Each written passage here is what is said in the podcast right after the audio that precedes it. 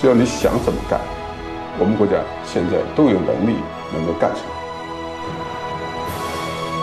最艰巨的任务就是怎么使好这个科学的利器，使得它回馈国家，回馈公众。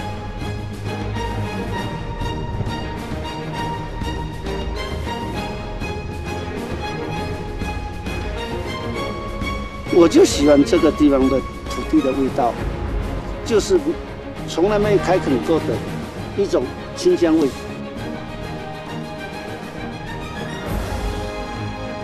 国家现在其实是处于一个很好时代，对我来讲，这也是赶上了一个好时代。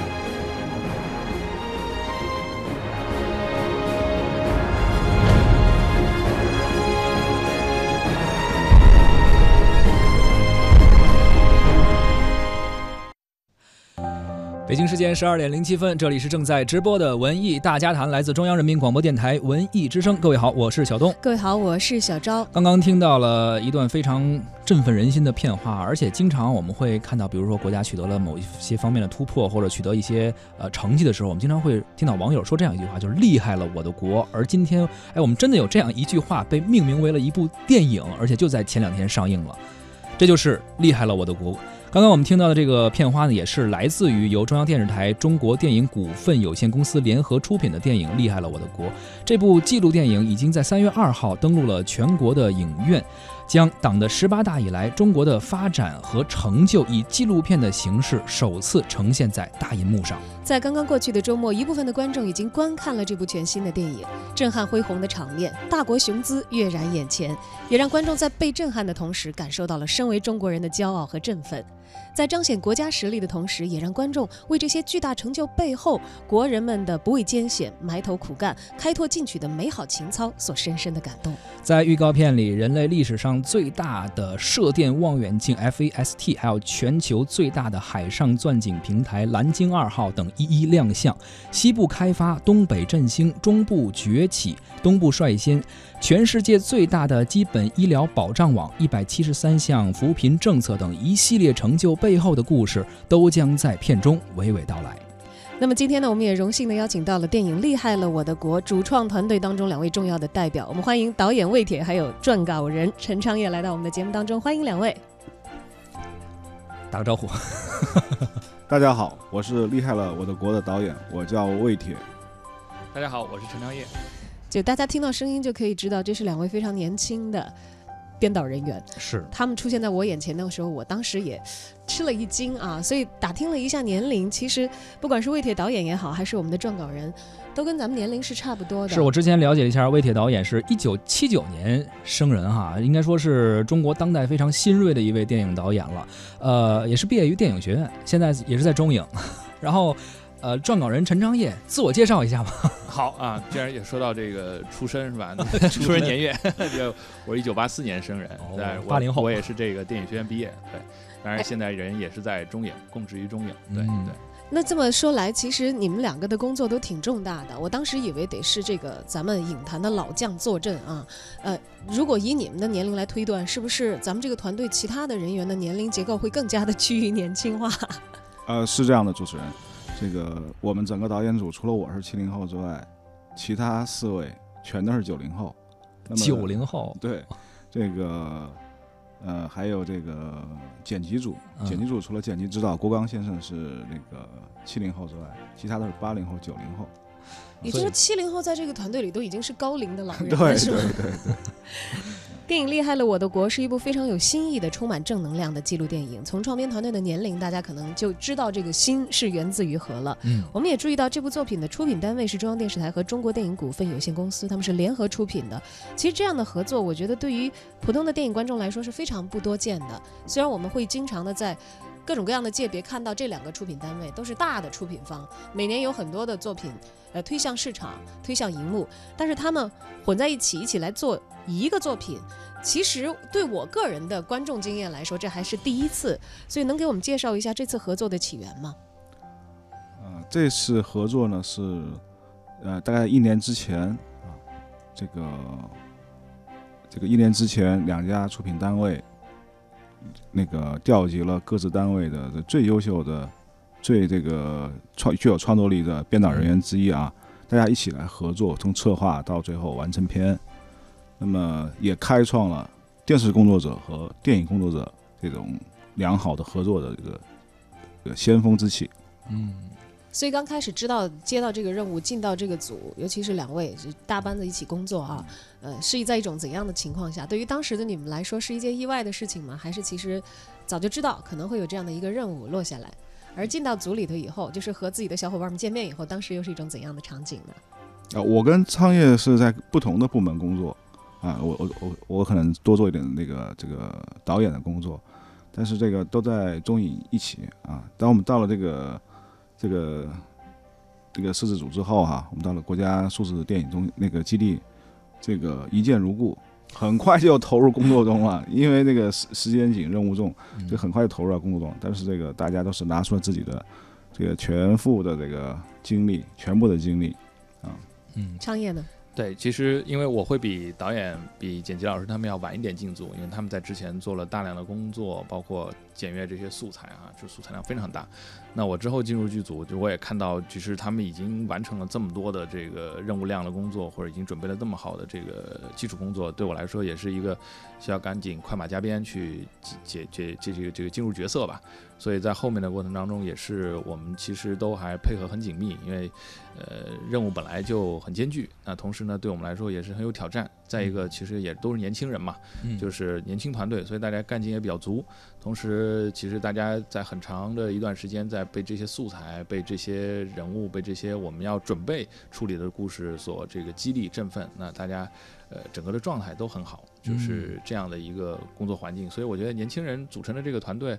呃，优势也在于此吧，对。而且你看，从电影的名字来说，厉害了，我的国就是非常新兴人类啊，九零后或者是很网络化的一个名字，所以这可能也是从最开始的定调到名字，一直到团队，都是一个非常年轻化的组合。所以其实我们也挺想知道一下，就是这些年轻的八零后啊，七七零后末期的一些 主创人员一起合作，对，就这种感觉，你觉得是有什么不一样的地方？在创作过程中有哪些哎有创意的或者有意思的东西呢？可以跟我们分享一下，有什么不一样吗？我我自己的感受啊，因为我是七零后，我就是我是我的整个成长过程是这个伴随着改革开放四十年这个一个巨大的变化啊，我的童年，我的少年啊，我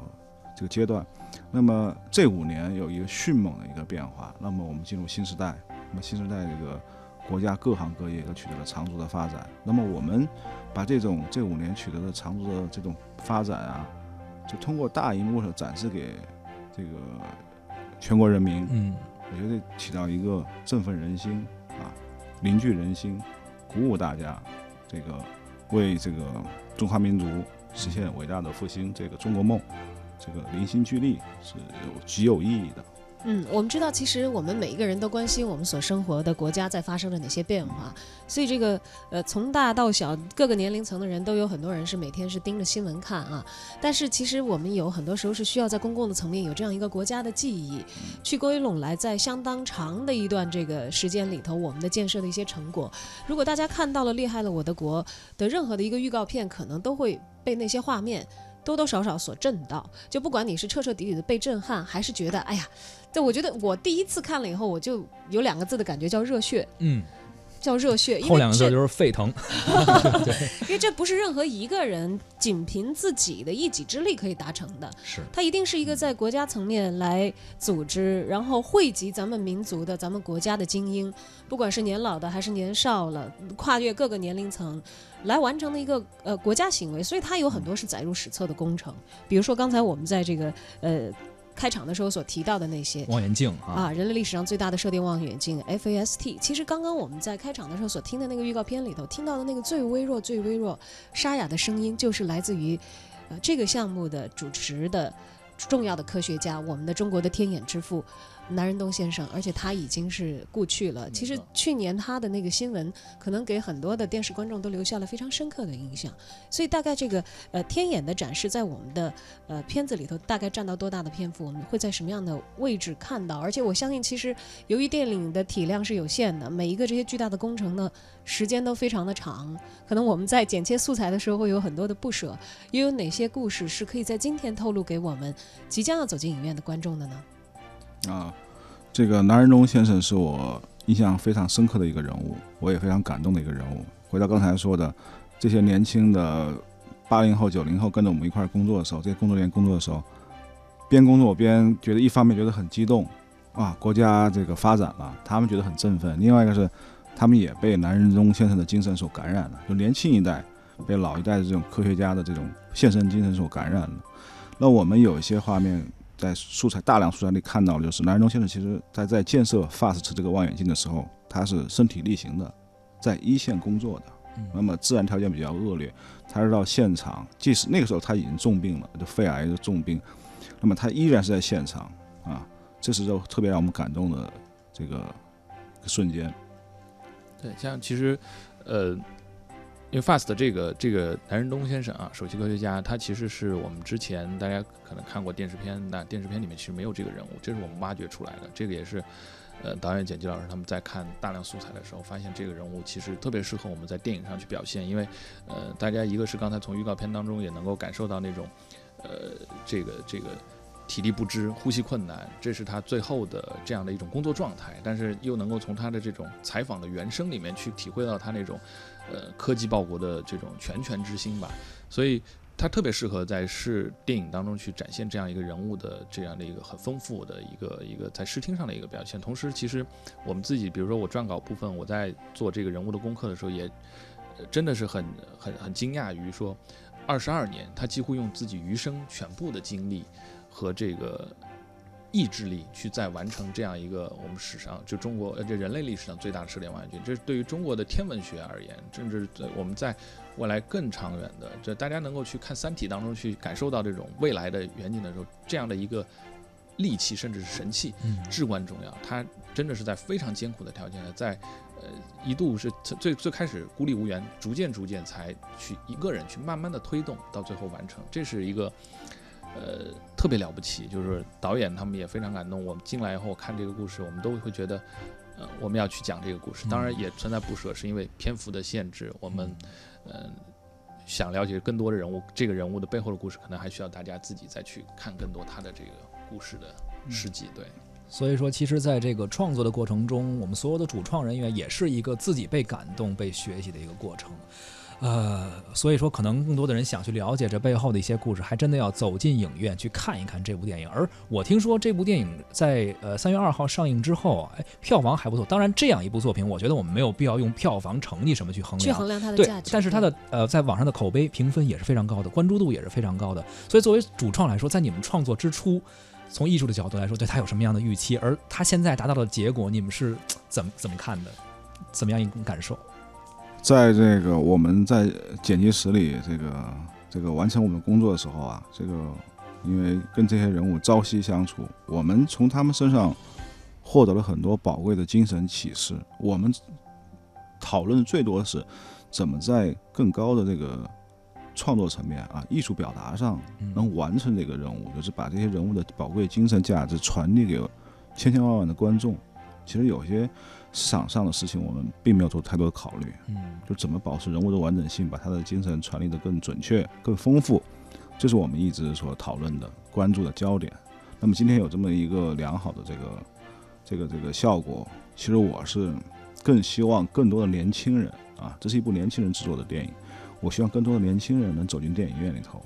从我们那个生活的这一个。我们每个人生活都有自己的边界，那么我们把自己的目光投向其他行业，我们看看其他的奋斗者，我们看看其他的这个行业的变化，看看那些辛苦的这个付那些奋斗者付出的辛苦，看看我们九百六十多万平方公里的这个国土上正在发生什么样的巨变啊，从而激发我们自己怎么面对自己的这个工作，面对自己的生活啊。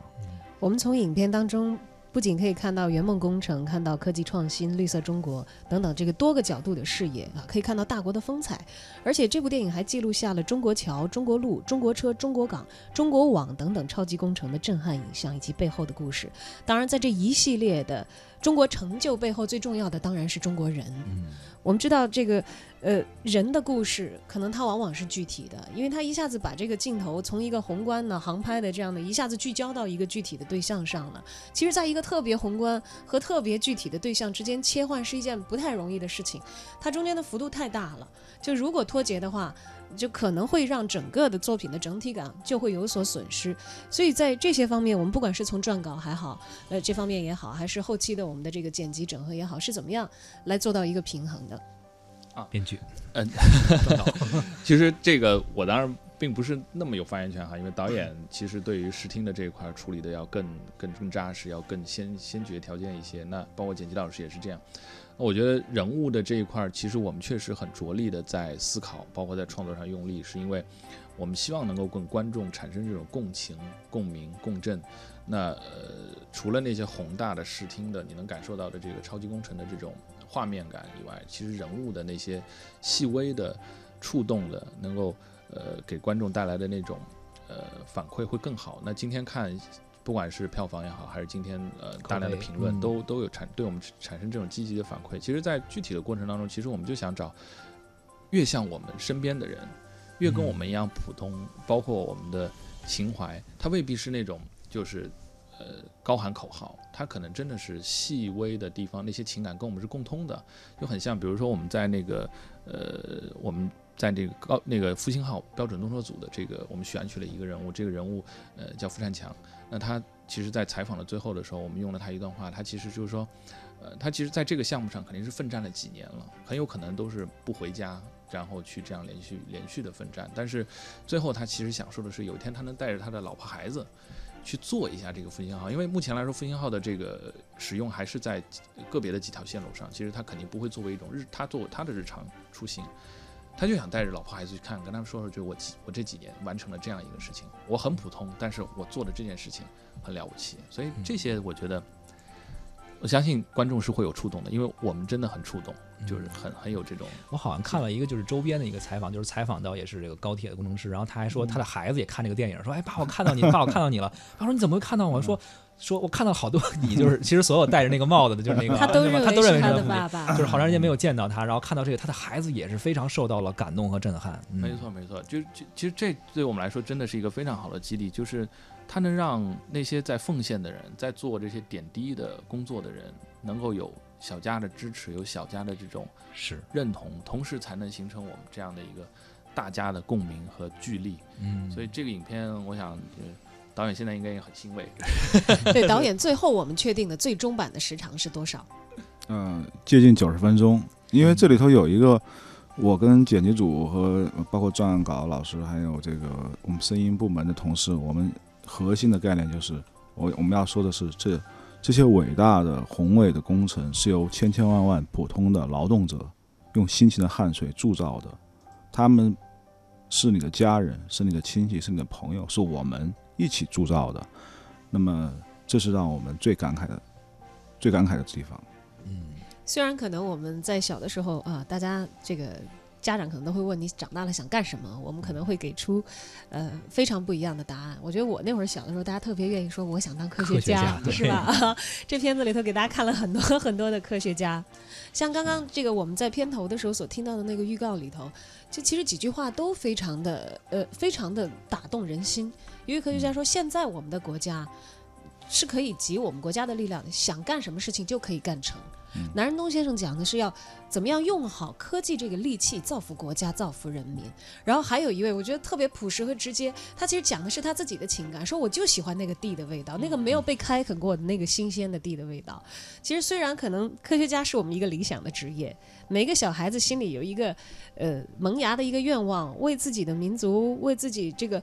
更大的共同体做一些事情的时候，可能我们在这些图像里看到了这些有志青年的未来。嗯，呃，当然了，我们有很多的有志青年也在路上，呃，帮我们采集了。这些默默无闻在自己的岗位上，因为其实如果没有专人去记录的话，他们的成绩可能一般的人只是看到一个结果和享受一个结果，并没有太多人会知道在这样的一个时间节点里他们付出了什么，是余生所剩下的不多的时间，是完全牺牲掉了自己生命最后的健康，但是他们有更大的梦想要去完成。是，就像那歌唱的嘛，哈，这个家是最小国，国是千万家，有了强的国才有富的家。呃，我就想这个这件事儿，虽然我们可能选的一些是非常大的工程，一些典型的人物，但它实际上也是我们身边每一个为这个国家繁荣富强默默奉献的每一个人，每一个小家，而且特别是就这个电影，我的感觉特别好。为什么？就是这个从名字开始，而且我一直看了很多相关的报道，就是它特有网感，而且特别和年轻人接地气。我还是想问问导演和咱们撰稿，就是说怎么，